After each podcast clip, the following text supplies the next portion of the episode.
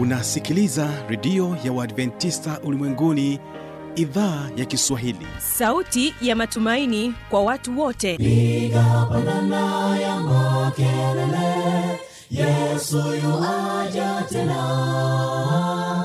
Ipaza sauti imba sana yesu yuaja tena. Anakuja anakuja yesu yuaja tena hii ni sauti ya matumaini kwa watu wote. Inayokujia kupitia redio ya uadventista ulimwenguni awr toka kila kona ya dunia tunasikia vita njaa maafa hivyo washiria marejeo ya mwokozi. Piga panda ewe mlinzi yesu yuwaja tena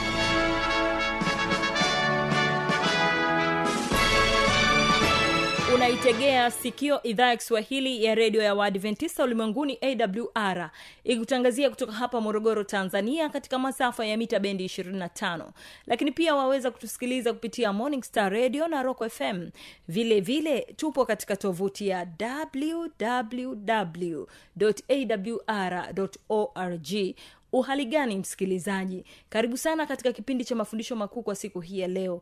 Ni imani yangu ya kwamba hali yako ni njema. Ninakukaribisha tuwe sote mwanzo hadi mwisho wa kipindi hiki. Basi kabla ya kwenda kusikiliza kipindi hiki wimbo ambao tunapata kwenda kusikiliza ni wimbo kutoka kwao nyahanga sda kwaya wimbo unaosema njoo kwa yesu. Naitwa habi machilmshana. Karibu tuwe sote. Bwana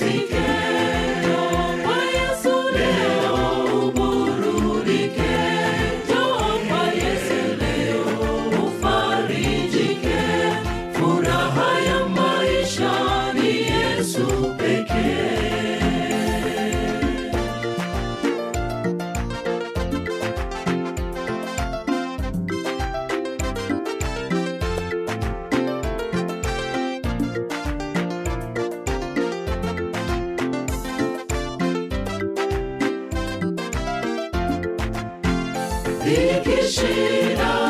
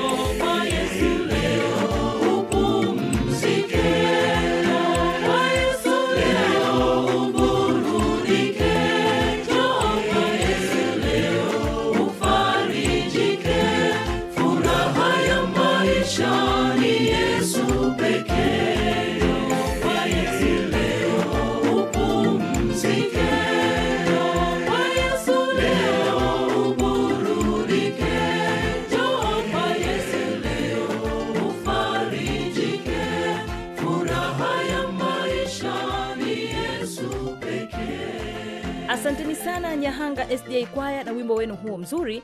Na hivyo basi bila kupoteza wakati ninapenda nimkaribishe mtumishi wa mungu mchungaji petro muganda akiendelea kutuelezea kuhusiana na neno la mungu katika sehemu ya tatu. Tegee sikio kwa makini.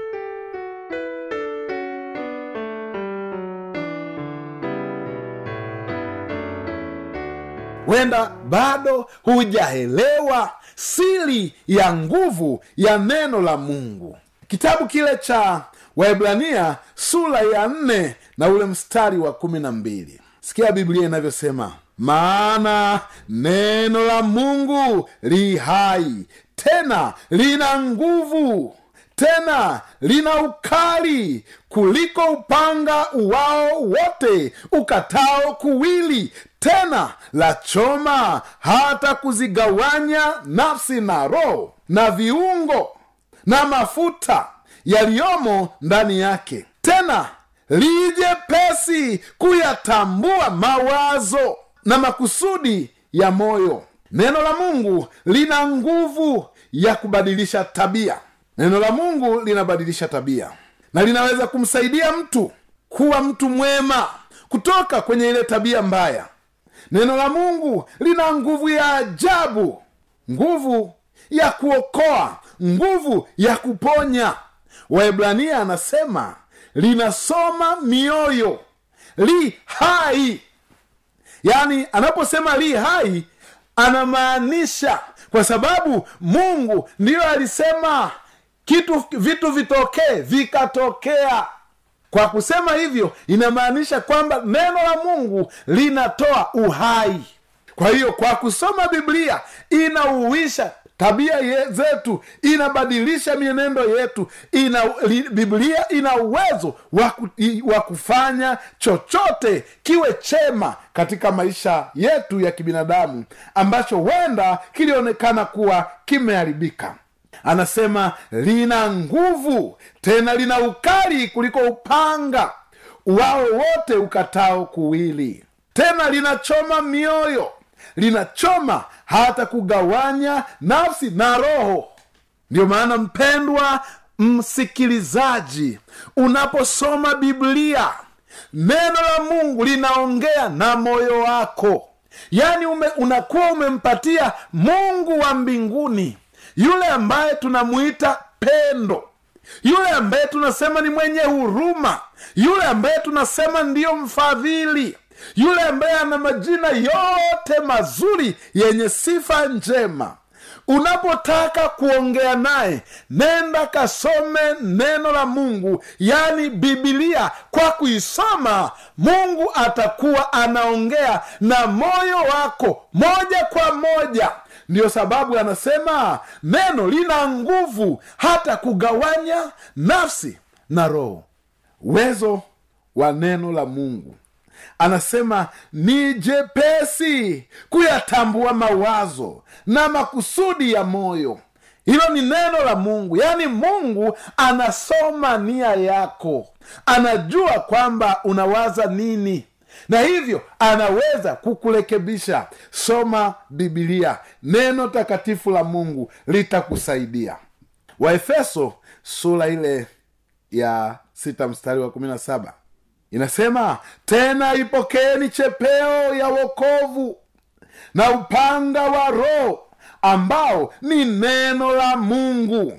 Neno la mungu ni upanga kwa hiyo tunapopokea chepeo ya wokovu tunapopokea upanga wa roho ni neno la mungu ambalo ni biblia ambalo litatengeneza maisha yako na maisha yangu. Hii sayansi ya pekee ambayo wasomi wa kawaida hawa wa kibinadamu pamoja na usomi wao wa juu sana wanaweza wasiielewe sayansi hii ambayo neno la mungu linaweza kubadilisha maisha. Yaani kwa kusoma linabadilisha tabia tabia mbaya sugu ambazo zimezoelewa na wanadamu zinabadilishwa kwa neno la mungu. Waefeso anasema ipokeeni chepeo ya wokovu na upanga wa roho ambao ni neno la mungu. Pokea neno la mungu na ulisome na uliishi utabarikiwa utabadilika na utaokolewa zaburi mia kumi na tisa mstari wa mia na tano. Inasema neno lako ni taa ya miguu yangu na mwangaza na mwanga wa njia zangu. Wapendwa huwezi kukosea huwezi kujikwaa au kudanganyika ikiwa utakuwa na neno la mungu moyoni mwako na utaliwekaje neno la mungu moyoni mwako? Ni kwa kulisoma. Mtunga zaburi anasema neno ni taa ya miguu yangu na mwanga wa njia zangu maneno haya yanamaanisha kwamba watakaosoma watakuwa wamemulikiwa mbele. Ni taa ya miguu yangu na mwanga wa njia zangu. Unaweza ukaona ni maneno yenye maana ile ile. Lakini msisitizo wa hapa mkubwa ni kwamba wote watakaochagua kusoma neno la mungu hawatapotea hawatajikwaa hawataanguka ni sawa na mtu kuamka usiku wa manane lakini ili aondoke kwenda nje atawasha tochi yake. Kwa maana kwamba huyu mtu anataka asianguke anataka asiumie anataka asije akagongwa na nyoka ambaye asingemuona kama asingekuwa na mwanga. Kwa hiyo kwa kuwasha taa ataziona hatari zote na kuzikwepa. Wanaosoma biblia wanawasha taa ili waone hatari zilizo mbele yao ili hatimaye wasidondoke. Soma neno la mungu mpendwa msikilizaji. Usomaji wa neno la mungu ni msaada katika maisha yako. Usiiache biblia usiipuuze. Ni neno lililothibitishwa na kuhakikishwa. Je biblia ina faida gani kwa mwanadamu? Timotheo wa pili sura ya tatu na ule mstari wa kumi na tano na kumi na sita anasema na ya tangu utoto nimeyajua maandiko matakatifu. Ntarudia na ya tangu utoto umeyajua maandiko matakatifu ambayo yaweza kukuhekimisha hata upate wokovu kwa imani iliyo katika kristo. Anaendelea anasema kila andiko lenye pumzi ya mungu lafaa kwa mafundisho na kwa kuwaonya watu makosa yao na kwa kuwaongoza na kwa kuwaadibisha katika haki. Kazi ya biblia ni kuhekimisha. Timotheo anarudia timotheo wa pili sura ya tatu kumi na tano na kumi na sita anarudia akisisitiza hayo kwamba na ya kuwa tangu utoto umeyajua maandiko matakatifu ambayo yaweza kukuhekimisha hata upate wokovu. Haya maneno yanatuonyesha kwamba tangu utoto tulitakiwa kuisoma bibilia mpendwa msikilizaji kama una watoto wako nyumbani wakiwa wadogo wafundishe bibilia neno la mungu. Na watakapokuwa kidogo wakaanza kujua kusoma na kuandika washawishi kwa mbinu zozote zile waisome bibilia waianze wakiwa wadogo. Ni mpango wa mungu kwamba tangu utoto watu wasome biblia. Na tumeona haya tangu mwanzo wa biblia mungu anapowafundisha taifa lake takatifu israeli anawaambia haya mambo mtawafundisha watoto wenu. Leo ulimwengu unayumba kwa sababu wazazi hawakuwafundisha watoto wao. Hukumfundisha mtoto wako juu ya biblia juu ya mungu. Kwa hiyo hamuheshimu hamjui haijali biblia hajali ibada. Na kwa sababu hiyo atakosa kuwa na hekima. Timotheo anaambiwa kwamba tangu utoto umeyajua maandiko matakatifu ambayo yaweza kukuhekimisha hata upate wokovu kwa imani iliyo katika kristo yesu. Ulimwengu wote unataka wokovu. Leo watu wote wanasema juu ya yesu kila mtu anasema juu ya kuokoka. Hata wasiosema yesu wanasema juu ya mungu ambaye anaonekana wenda ndiye anayetuunganisha sote. Lakini iko njia. Kama utayasema haya maneno bila kutimiza haki yote ya kuisoma biblia wenda uka- ukawa unatumia muda mwingi lakini ni kama tu unacheza kwa sababu hautapata kile ambacho unataka sasa kama unataka wokovu kama unataka maisha baada ya haya kama unataka familia yako iwe na furaha baada ya dunia hii ili na wenyewe wawepo katika ile mbingu mpya waelekeze katika neno la mungu katika kuisoma biblia inahekimisha inaelekeza katika wokovu na inatuelekeza katika imani kwa yesu kristo. Lazima watu wasome bibilia bibilia ndiyo msingi wa imani zote. Lakini wale watakaoisoma biblia vizuri watakuwa katika imani iliyo sahihi. Pamoja na kwamba ulimwengu umejaa imani nyingi na watu wote wanaitumia bibilia kujenga imani zao. Iko imani iliyo sahihi. Hiyo imani itapatikana kwa wale ambao wameisoma biblia katika namna ambayo mungu alikusudia wafanye hivyo. Yohana 17 mstari wa 17 biblia inasema uwatakase kwa ile kweli. Neno lako ndiyo kweli. Yesu anatangaza anapowaombea wa, wanafunzi wake na akiwaombea walimwengu wote. Lile ombi lililoombwa zamani bado lina nguvu kwako lina nguvu kwangu lina nguvu hata kwa ndugu yako ambaye wenda hajapata muda wa kusikiliza maneno haya. Lakini yesu alimwombea alituombea kwamba baba atutakase. Anasema uwatakase kwa ile kweli. Neno lako ndiyo kweli. Neno ni nini? Ni bibilia takatifu. Kumbe bibilia takatifu mpendwa msikilizaji inatakasa itakutakasa. Hapo mahali ulipo ulipoketi siku ya leo katika hali yoyote uliyo nayo ukianza kusoma hii mistari ya biblia ichukue biblia itafute isome ina utakaso. Kutakaswa ni nini? Ni kufanywa upya. Ni kutuelekeza kwenye toba. Ni kutuelekeza kwenye maungamo. Ni kutufanya kuijua dhambi kwamba hii ni dhambi na kuiacha. Na tunapofanywa kufikia kwenye kiwango hicho basi tunakuwa wenye amani kwa sababu tumesamehewa dhambi zetu. Na sasa tunakuwa huru. Uwatakase kwa ile kweli. Neno lako ndiyo kweli. Biblia ndiyo kweli yenyewe ndugu msikilizaji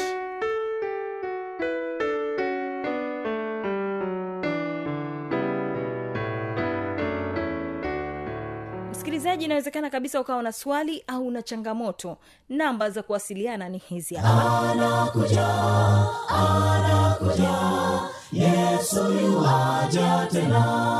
Na hii ni awr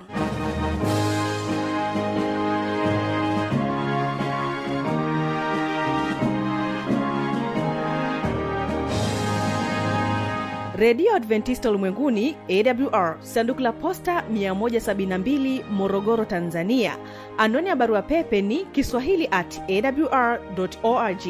Namba ya mawasiliano simu ya kiganjani 653 570814 na pia unaweza kuwasiliana nasi na idhaa ya maasai kwa nambari 769 986355 ukiwa nje ya tanzania kumbuka kuanza na namba kiunganishi alama ya kujumlisha 255 unaweza kutoa maoni yako kwa njia ya facebook kwa jina la awr tanzania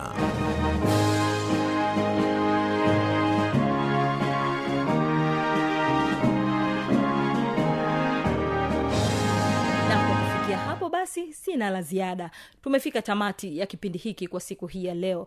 Asante kuwa nami. Mimi ambaye nimekuwa msimamizi wa haya matangazo naitwa habi machilumshana nikutakia usikilizaji mwema wa vipindi vinavyoendelea. Kumbuka tu ya kwamba kesho kitakuwepo kipindi cha muziki na wanamuziki pamoja na kile kipindi cha maneno yaletayo faraja.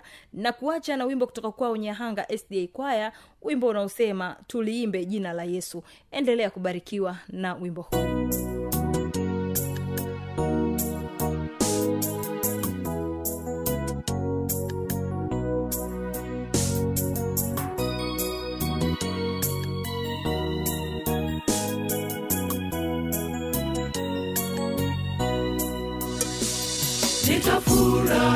sana katika bwana. Nafsi yangu itamshangilia Mwokozi, yeye amenivika vazi la wokovu. Amenifunika vazi la haki. Nitafurahi sana katika bwana. Nafsi yangu itamshangilia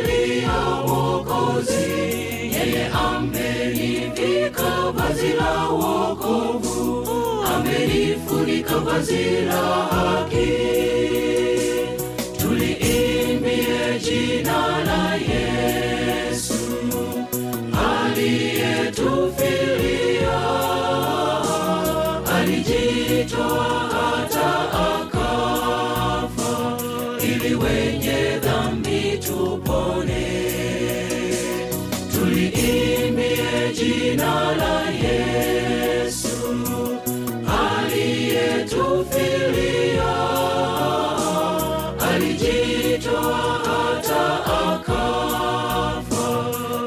wenye dhambi